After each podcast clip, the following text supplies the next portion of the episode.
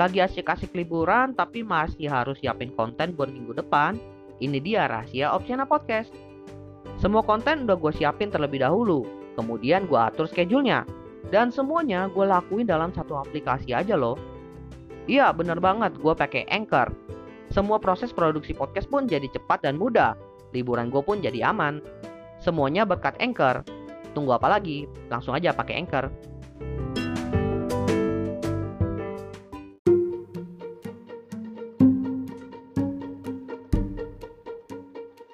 Selamat datang di Tutup 2022. Episode ini adalah bagian dari tantangan 30 hari bersuara 2022 yang diselenggarakan komunitas The Podcaster Indonesia. Selamat mendengarkan.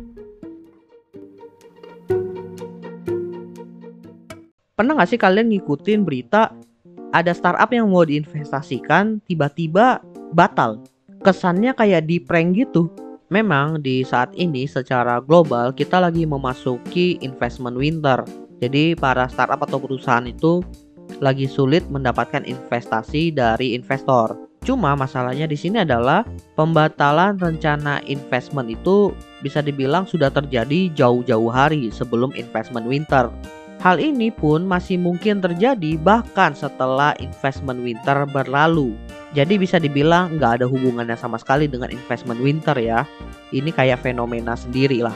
Jadi di sini gue pengen ngebahas beberapa alasan kenapa investor itu membatalkan rencana investasi mereka kepada sebuah perusahaan atau startup. Perlu diketahui ya, biasanya dalam proses investment ke sebuah startup itu dilalui oleh beberapa tahap. Untuk tahapannya sih nggak ada yang pasti ya, tapi ada beberapa step yang umum dilakukan, mulai dari pembicaraan dulu dengan startup terkait, Kemudian ada mulai presentasi-presentasi terkait performa dari startupnya, kemudian persiapan dokumen investment, lalu ada investigasi atau audit juga, lalu finalisasi investmentnya. Di mana di setiap tahap ini pembatalan itu bisa terjadi tergantung temuan-temuan yang mereka dapatkan dalam setiap tahapnya. Perlu diketahui ya bahwa pembatalan rencana investment ini punya dampak yang lumayan gede kepada startup.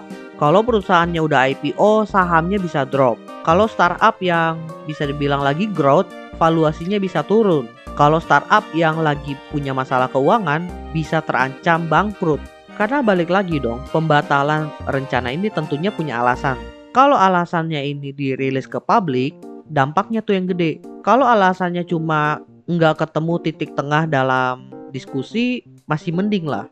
Tapi kalau kita lihat dari kasus yang lain di mana alasannya ternyata ketahuan nih borok-boroknya kayak kasus FTX kemarin di mana rencana investment itu dibatalin karena ada kecurigaan terkait penyelewengan dana.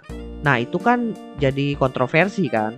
Makanya rencana investment ini bisa dibilang menjadi bumerang yang cukup mengerikan juga kalau salah langkah. Nah, sekarang kita masuk ke intinya, di mana gue pengen ngebahas beberapa alasan kenapa investor itu membatalkan rencana investasi mereka kepada startup. Ada lima poin di sini ya yang pengen gue bahas. Yang pertama, foundernya itu kurang pengetahuan terkait market dan juga masalah yang ingin diselesaikan. Mulai dari masalah yang ingin diselesaikan terlebih dahulu. Nah ini menjadi PR yang lumayan berat untuk para startup founder, terlebih yang masih benar-benar pemula di mana kadang sulit mendefinisikan masalah yang dihadapi, kemudian ingin diselesaikan dengan startup mereka. Gue ambil contoh Gojek, di mana masalah yang diselesaikan oleh Gojek ini adalah kesulitan dalam mencari angkutan umum dan juga biaya yang perlu dikeluarkan itu tergolong besar jika menggunakan ojek biasa. Masalah yang harus didefinisikan di sini itu baiknya relatable dengan kehidupan masyarakat Kemudian kalau udah mendefinisikan masalah yang relatable dengan masyarakat, kita perlu survei dulu untuk memvalidasi masalah tersebut. Tujuannya agar kita nggak mengada-ada terkait masalah yang kita utarakan. Terkadang masalah yang kita ucapkan itu yang alamin cuma kita, orang lain belum tentu mengalami. Makanya kita perlu validasi ke orang lain juga. Terus pengetahuan terkait market. Nah, pengetahuan market ini berhubungan bukan cuma tentang siapa yang beli ya, tapi juga terkait kompetitor. Bukan cuma startup aja ya, banyak pengusaha yang baru merintis juga. Ketika ditanya siapa target konsumen ya, banyak yang masih menjawab semua orang.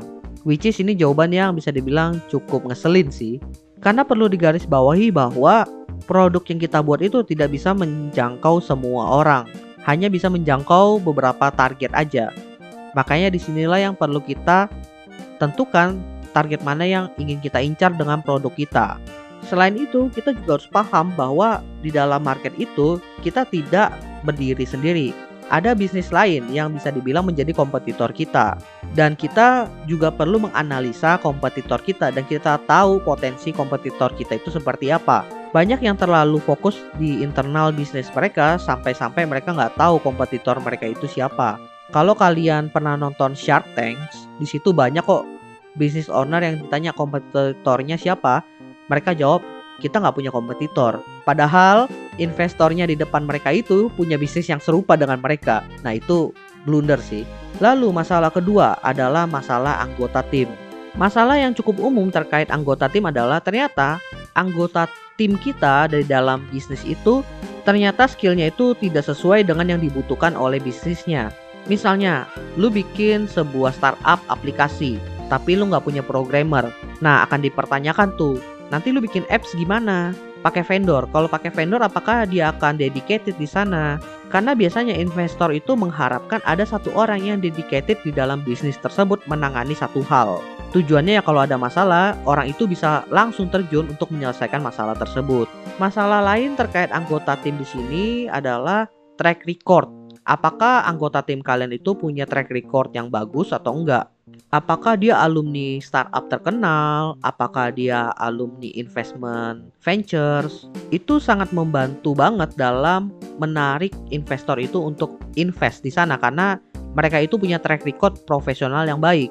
Tapi seandainya mereka itu punya track record yang buruk, seperti penyelewengan dana, ya investor bakal mikir-mikir naruh duit di bisnis tersebut. Lalu ketiga, yang paling umum adalah bisnis model. Di mana part yang paling umum yang dipermasalahkan adalah revenue model dan marketing strategi. Revenue model itu adalah bagaimana bisnis kalian itu menghasilkan uang. Apalagi kayak bisnis digital ya. Biasanya para pemula kalau ditanya revenue modelnya itu dari mana, banyak yang bilang dari iklan. Enggak salah, tapi investor itu akan melihat apakah benar bisnis ini bisa mengenerate iklan sebanyak bisnis-bisnis yang lain yang udah ada, misalnya kayak YouTube. Atau kalian bikin subscription, langganan bulanan. Nanti investor akan bertanya, apakah orang rela untuk berlangganan bulanan dalam menggunakan fitur aplikasi kalian atau startup kalian? Karena balik lagi ya, sampai saat ini itu banyak startup yang usianya itu udah lebih dari tiga tahun masih berusaha mencari bisnis model yang tepat. Tapi setidaknya mereka bisa menarik investor dengan memberikan revenue model yang masuk akal. Begitu juga dengan strategi marketing mereka. Kalau bicara tentang strategi marketing, ini bisa berhubungan dengan awareness, kemudian generating user, dan juga generating lead. Strategi yang umum di sini adalah dengan memberikan promo atau diskon ya, which is ya bakar duit. Dan strategi ini bisa dibilang udah mulai dihindari oleh para investor karena balik lagi ya investment winter. Lalu masalah keempat yaitu cash flow yang tidak jelas. Kalau bicara cash flow itu artinya kita membahas keluar masuknya uang. Uangnya itu dipakai buat apa aja, alokasi dananya itu persenannya berapa aja nih di setiap departemen bisnisnya.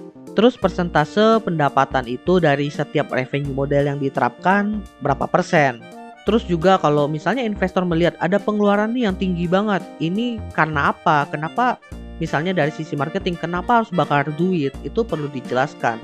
Bahkan kalau misalnya ada sumber dana yang kelihatannya mencurigakan itu pun akan dipertanyakan. Seperti kasusnya si FTX tadi kan. Jadi ya perlu dijelaskan secara detail nih tentang cash flow. Dan alasan terakhirnya adalah karena investornya itu kurang tepat dengan kebutuhan perusahaan atau startup terkait. Sebenarnya peran investor itu bukan cuma naruh duit aja di perusahaan tersebut, tapi ada peran-peran lain seperti menghubungkan perusahaan tadi dengan koneksi yang dia miliki dan juga membantu memikirkan strategi-strategi yang bisa membantu perusahaan tersebut untuk scale.